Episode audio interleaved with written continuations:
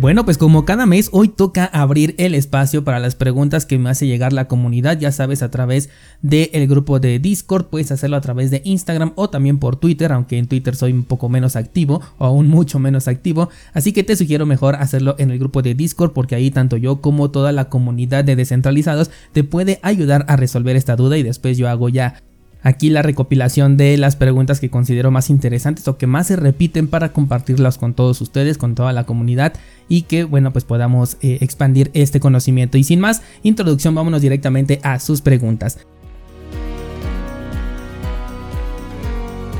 La primera de ellas, dice, em, ¿vas a conservar los tokens de Shimmer que recibiste? Eh, no, de hecho ya hasta los vendí. En un principio sí pensé en, conservarlos porque estamos en un periodo bajista y posteriormente pues seguramente vamos a tener un movimiento alcista el cual le puede llegar a beneficiar a Shimmer, no lo sé. Pero después recordé que tengo ahorita la estrategia de únicamente conservar tres criptomonedas, ya, ya te las he compartido muchas veces, Bitcoin, Monero y Cardano. Entonces dije, bueno, esto no está alineado con aquello que estoy buscando, no quiero estar revisando diferentes precios eh, de, tantas eh, criptomonedas que en su momento he llegado a tener y que muchas todavía las tengo por ahí porque pues estamos en movimiento bajista y no pienso vender en pérdidas. Entonces eh, decidí mejor venderlas. Dije, finalmente este es un saldo entre comillas gratuito que he recibido. Así que eh, a precio prácticamente de mercado lo vendí. Si no me equivoco estaba en 11 centavos de dólar en ese momento. Entonces vendí la, lo que se me entregó. Y posteriormente yo creo que voy a hacer lo mismo con el otro token. Que ya se me olvidó su nombre. No me acuerdo ahorita cómo se llama. Pero bueno, el otro token. Eh, si no sabes de lo que estamos hablando, son de los tokens que entrega eh, el proyecto de IOTA por hacer staking. Tienen un staking un poquito em, diferente al que manejan otros proyectos porque en este caso te van a estar entregando tokens que aún no existen, tokens que son nuevos y que bueno pues pueden tener esta peculiaridad de dar el boom impresionante o también de ser un completo fracaso a diferencia de la mayoría de proyectos que manejan el staking que te entregan eh, la recompensa en el mismo token que estás holdeando y de esta manera pues vas incrementando tu balance. Pero bueno con IOTA no funciona de esta manera. Te está entregando el token Shimmer que recientemente ya lo liberaron y ya se puede en este momento intercambiar. Yo lo hice en el exchange de Bitfinex, que es ahí donde todavía tengo una cuenta que por cierto no me ha pedido todavía el, el KYC, así que igual si quieres por ahí tener eh, alguna, algún servicio centralizado sin KYC en donde puedas realizar intercambios, esta es una opción todavía interesante y bueno, en el momento en el que lo pidan simplemente dejaré de utilizar esta casa de cambio. Así que en respuesta corta, no, no voy a conservar esos tokens de Shimmer y de hecho ya los vendí. Siguiente pregunta dice, ¿por qué dejaste de utilizar Gmail y qué alternativas estás considerando? Eh, dejé de utilizar Gmail porque me puse a leer por ahí términos y condiciones y a investigar un poco al respecto de este, de este servicio. Y bueno, ahí te dice que toda la información que está en tu correo puede ser eh, leída directamente por eh, la empresa, por Google, con fines de entregarte publicidad más adecuada, ¿no? Hacia tu navegación. Entonces, bueno, finalmente los fines en realidad ni siquiera me importan, sino el hecho de que puedan estar leyendo toda la información. Aunque en un principio uno pueda pensar que no es información sensible o, que no, no hay nada que ocultar, ¿no? Como muchas veces se dice cuando se habla de la privacidad. A mí no me gustó. Yo creo que privacidad es ese derecho que cada quien tiene de mostrar u ocultar cierta información. Y en este caso, pues yo no quiero compartir mi información o la información que me llega a mi correo electrónico con, la, con esta empresa, en este caso Google. ¿Qué alternativas estoy considerando? Les compartí por ahí una alternativa que me compartió un descentralizado. Les compartí algo que me compartieron que se llama Cryptex. Eh, apenas voy a probar este, este servicio. Todavía no puedo dar algo, eh, bueno, un veredicto o una opinión sobre él. Pero bueno, está esta opción Cryptex. Y estoy probando también ProtonMail. De hecho, es el que ahorita he estado utilizando ya desde hace unos cuantos meses. Antes de, de que yo les compartiera toda esta historia, ¿no? De dónde sale esta pregunta. ProtonMail lo he estado utilizando. Eh, algo que me di cuenta es que cuando estás investigando sobre servicios ya sea de correo electrónico, de ofuscación de correos, que también me ha preguntado bastante, o de, o de es que vas a encontrar mucha información al respecto de que a cierta plataforma no le dan un apoyo o que dicen esta ya no vale la pena, antes sí, antes no.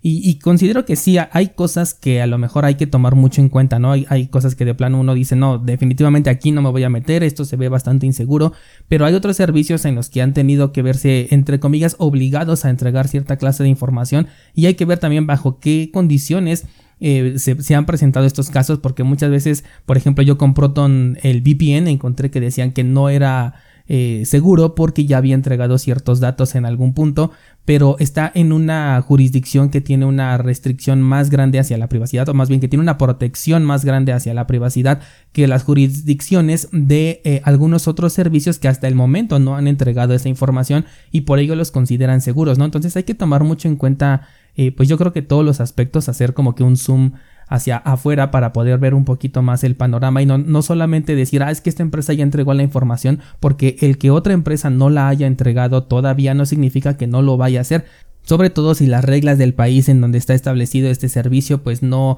avalan tanto hacia la privacidad, ¿no? O no abogan tanto por la privacidad del usuario.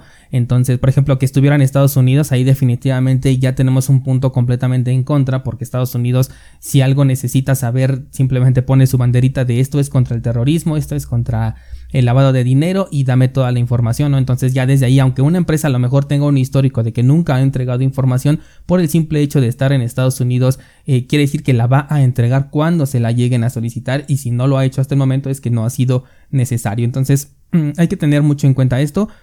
Repito, por el momento he estado probando Proton Mail, me gusta bastante el, lo que ofrece. Ni siquiera he pagado todavía la versión eh, que es Pro, todavía estoy utilizando la versión gratuita, al igual que con la VPN, que de hecho es una de las preguntas que viene más adelante, ¿qué VPN utilizas y dónde puedo aprender al respecto? Eh, también estoy probando ahorita la de, la de Proton, igual en su forma gratuita, me parece que para los fines que en este momento estoy utilizando me, sirve perfectamente. De hecho, me tuve que hacer varias cuentas porque la, versión gratuita únicamente te permite tener un solo dispositivo conectado. Entonces, para lo que es mi dispositivo móvil y para mi computadora, utilicé cuentas diferentes. Y algo que me percaté es que, por ejemplo, yo estoy ahorita en el ecosistema de, Mac y que el airdrop no funciona cuando tienes este eh, activo el, el, la VPN con cuentas diferentes. He estado preguntando en diferentes foros qué, sucede cuando tienes ya una cuenta pro y las dos las conectas hacia la misma VPN y me dicen que no hay ningún problema, pero al menos en la versión eh, gratuita pues no se, no se puede ¿no? Eh, utilizar la, opción de airdrop. Vamos con la siguiente pregunta y dice, eh, ¿qué significa cuando dices que Ethereum maneja un modelo de cuentas? Em, significa que únicamente vas a utilizar una dirección para todo lo que es la Ethereum Virtual Machine, todo lo que sea compatible con ello. Es decir, si tú utilizas, por ejemplo, eh, la red de Binance, vas a tener exactamente la misma dirección en donde vas a recibir tu BNB o tu Binance USD o tu token de, no sé, este PancakeSwap y al mismo tiempo va a ser la misma dirección que vas a utilizar para recibir Ethereum, para recibir este, no lo sé, Chainlink, para recibir Polygon, etcétera, ¿no? O sea, eso significa un modelo de cuentas que todo lo va a unificar en una sola cuenta. El peligro de esto o el riesgo que se corre al utilizar este tipo de modelo es que si se filtra tu eh, tu dirección, pues ya tienen acceso a todo lo que estés holdeando, ¿no? Cualquier token que tengas en cualquiera de estas cadenas que es compatible. Y como se volvió ya la más popular, pues prácticamente todos se quieren volver compatibles con la Binance, perdón, con la um, Ethereum Virtual Machine. Entonces ahí ya expones toda tu información, ¿no? Otra cosa, por ejemplo, cuando se utilizan los dominios estos que supuestamente son imparables, estos dominios con extensiones .crypto, .eth. Igual como todo está ligado a una única dirección, pues ya estás exponiendo toda tu información al público en ese momento, a menos que pues solamente la crees para un experimento y no la utilices para estar recibiendo fondos, ¿no? Y personalmente para un uso pues del día a día no le vería yo una utilidad real el estar exponiendo esa clase de información, más allá de que fueras por ejemplo un Binance.eth, bueno pues como esa información de, de, las direcciones y las carteras y todos los, los balances tiene que ser pública por tratarse de una empresa, pues ahí yo creo que no tendría ningún problema, pero para un usuario común pues no, no le veo una utilidad y sí le veo eh, riesgos implícitos. Entonces eso es el modelo de cuentas de Ethereum. Siguiente pregunta dice, ¿cómo puedo comprar Bitcoin con tarjeta de crédito sin el KYC? Esta pregunta eh, la he visto en varias ocasiones, me parece un poquito em, curioso que, se haga esta pregunta porque no existe el dinero eh, fiat sin el KYC, a menos que utilicemos dinero en efectivo, que por eso es que ahora se busca eliminar eso en el futuro. Pero si tú estás utilizando una tarjeta de crédito o de débito, el KYC ya va incluido porque estás pagando con una tarjeta que para que te la pudieran entregar, pues tuviste que entregar información y todo eso está controlado, ¿no? El, el servicio en donde tú compres tus criptomonedas, puedes solicitarle al banco simplemente la información de quién está realizando esa compra y está obligado a dar esa información, sobre todo si se trata de una investigación que tenga que ver con cualquier tema que no le guste a un regulador o a un gobierno. Entonces, eh, si vas a utilizar eh, dinero fiat digital, difícilmente o más bien no hay manera de realizarlo sin el KYC. De hecho, aquellas compras que realizamos peer-to-peer, por ejemplo, a través de Hodul Hodul, ahí lo único que estamos haciendo es deslindar la actividad de la compra de una transacción con criptomonedas, porque lo que estamos haciendo es una transferencia. Le estamos transfiriendo a una persona eh, este dinero a través de, la banca electrónica, pero no le estamos diciendo para qué queremos ese dinero, ¿no? Entonces esa es la, gran ventaja, pero sí se tiene una, un registro de esta interacción entre el nombre de la persona con la que estás interactuando y tú como contraparte, pero pues tendrían que llegarle a la, tanto a la persona como a ti a preguntarte, oye, esta transacción a qué se debe, ¿no? Y bueno, pues ahí tú ya puedes decir lo que quieras. Siguiente pregunta dice, ¿sigues pensando que la Ledger Nano S Plus es mejor en calidad, precio y funciones que la X? A mí me gusta más porque no tiene Bluetooth, de hecho eh, la, la Ledger Nano X prácticamente el plus que ofrece es tener esta conectividad inalámbrica, pero como yo no pienso realizar transacciones con criptomonedas cuando ando por la calle, entonces en primera pues no voy a necesitar andar cargando mi dispositivo y utilizar el Bluetooth.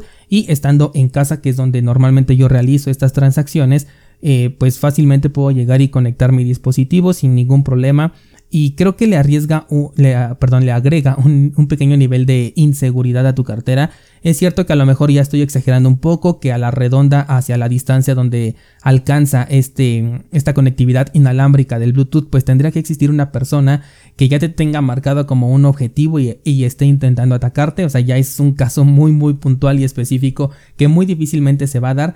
Pero si podemos evitar eso y además nos sale más barato, pues qué mejor que tener una versión que no tenga este nivel de inseguridad, ¿no? Ya que si tú realizas transacciones en la calle muy cotidianamente y necesitas que tu dispositivo tenga esta conectividad inalámbrica para volver más eficiente tus transacciones, bueno, pues ahí sí está justificado el que utilices esta versión, pero de lo contrario yo creo que la S Plus es la mejor opción del momento, incluso creo que la S Plus se va a quedar ya como el estándar y van a descontinuar la versión S tradicional, así que igual por si todavía quieres conservar la S o por algún motivo la necesitas, pues yo sugiero que la compres eh, rápido porque yo creo que esta nada más acaba el stock y ya la van a descontinuar. Siguiente pregunta dice, ¿es posible recuperar el anonimato una vez que ya dejaste tus datos personales en un exchange? No, no es posible, eh, e, esos datos se van a quedar ahí, apenas también en, en un episodio les comentaba que por ejemplo Uber me decía que mis datos se iban a quedar 7 años con ellos y con los exchanges no creo que sea diferente y si es diferente es hacia más años porque estamos hablando de dinero.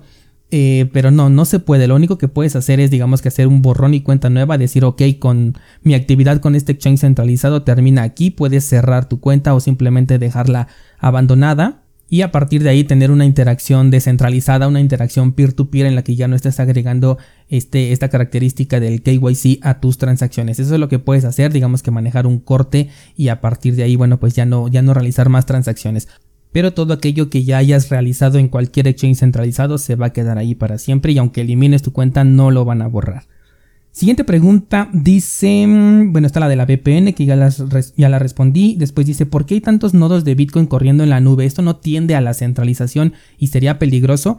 Eh, no, no es peligroso por la razón de las condiciones en las cuales se puede correr un nodo. Cualquiera puede elegir cómo hacerlo y así hay personas que eligen hacerlo en la nube. Quizás, ya les había dicho en una ocasión, quizás incluso sean experimentos de personas que aparte de tener su nodo eh, físico, también tienen uno en la nube para experimentar, para conocer, porque en Bitcoin eh, hay mucha gente que le gusta simplemente hacer eso, ¿no? Yo conozco personas, bueno, he sabido de personas porque no las conozco físicamente que tienen más de 5 nodos corriendo en su casa porque quieren conocer diferentes implementaciones, que les ofrece uno u otro u otro y, conocer simplemente, ¿no? Porque este es un entorno en donde recordemos que hay mucho cyberpunk, hay mucha persona que le gusta la tecnología y pues quiere, quiere conocer todas las oportunidades o las opciones que tiene y una de ellas puede ser incluso correr un nodo en la nube.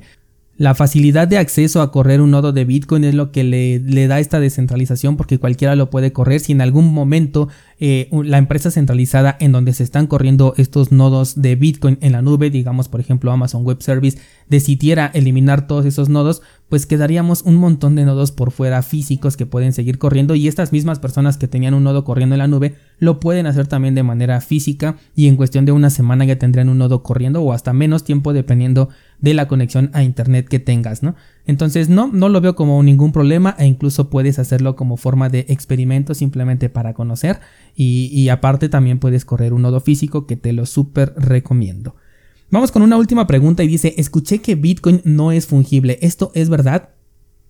Es un debate que se ha estado dando desde hace ya un tiempo, eh, sobre todo porque por esas listas negras que ya están sacando los exchanges y las empresas de análisis de la blockchain, en donde cierto Bitcoin, por ejemplo, si fue robado, pues ya está como que marcado, ¿no? Si ese Bitcoin llega a, una, a un servicio centralizado, automáticamente va a ser eh, bloqueado. Y por ejemplo, si ese Bitcoin llegara a tus manos, pues tú ya tendrías esa reserva, ¿no? De que no lo puedes utilizar en cualquier servicio centralizado porque te lo podrían quitar y bueno, eso ya te generaría una dificultad, entonces ya no, ya no se vuelve fungible porque un Bitcoin que por ejemplo está recién minado no tiene las mismas características que un Bitcoin que viene de un robo o de un hackeo hacia alguna empresa y que ya está como que marcado. Esa es la, la no fungibilidad que se le estaba ya marcando ahorita a Bitcoin y en donde destaca por ejemplo Monero, ¿no? Se, se compara mucho normalmente cuando se habla de este tipo de fungibilidad con Monero porque un Monero es igual a otro Monero porque es totalmente... Eh, privado, ¿no? Si este monero viniera de un hackeo o de un robo, pues no hay posibilidad de saberlo, no hay forma de saberlo porque todos los moneros se ven exactamente igual y aquí sí podríamos estar hablando de una moneda que es fungible, ¿no? Entonces, mm, no lo sé, es un debate bastante interesante. Em, tiene mucho sentido, no me atrevo a dar un veredicto sobre si Bitcoin es fungible o no, porque todavía tengo como que mis dudas, pero ahí está el debate y yo creo que lo más importante será que tú decidas eh, qué tan fungible o no es, es Bitcoin y si puedes, pues compártemelo en el grupo de Discord. Y con esto cerramos nuestro episodio de preguntas y respuestas que una vez más fue muy interesante. Me encantan las preguntas que hace la comunidad. Creo que son bastante eh, nutritivas sobre todo y nos generan un debate muy muy interesante que espero ver por allá en el grupo de Discord. Muchas gracias por acompañarme y hasta mañana.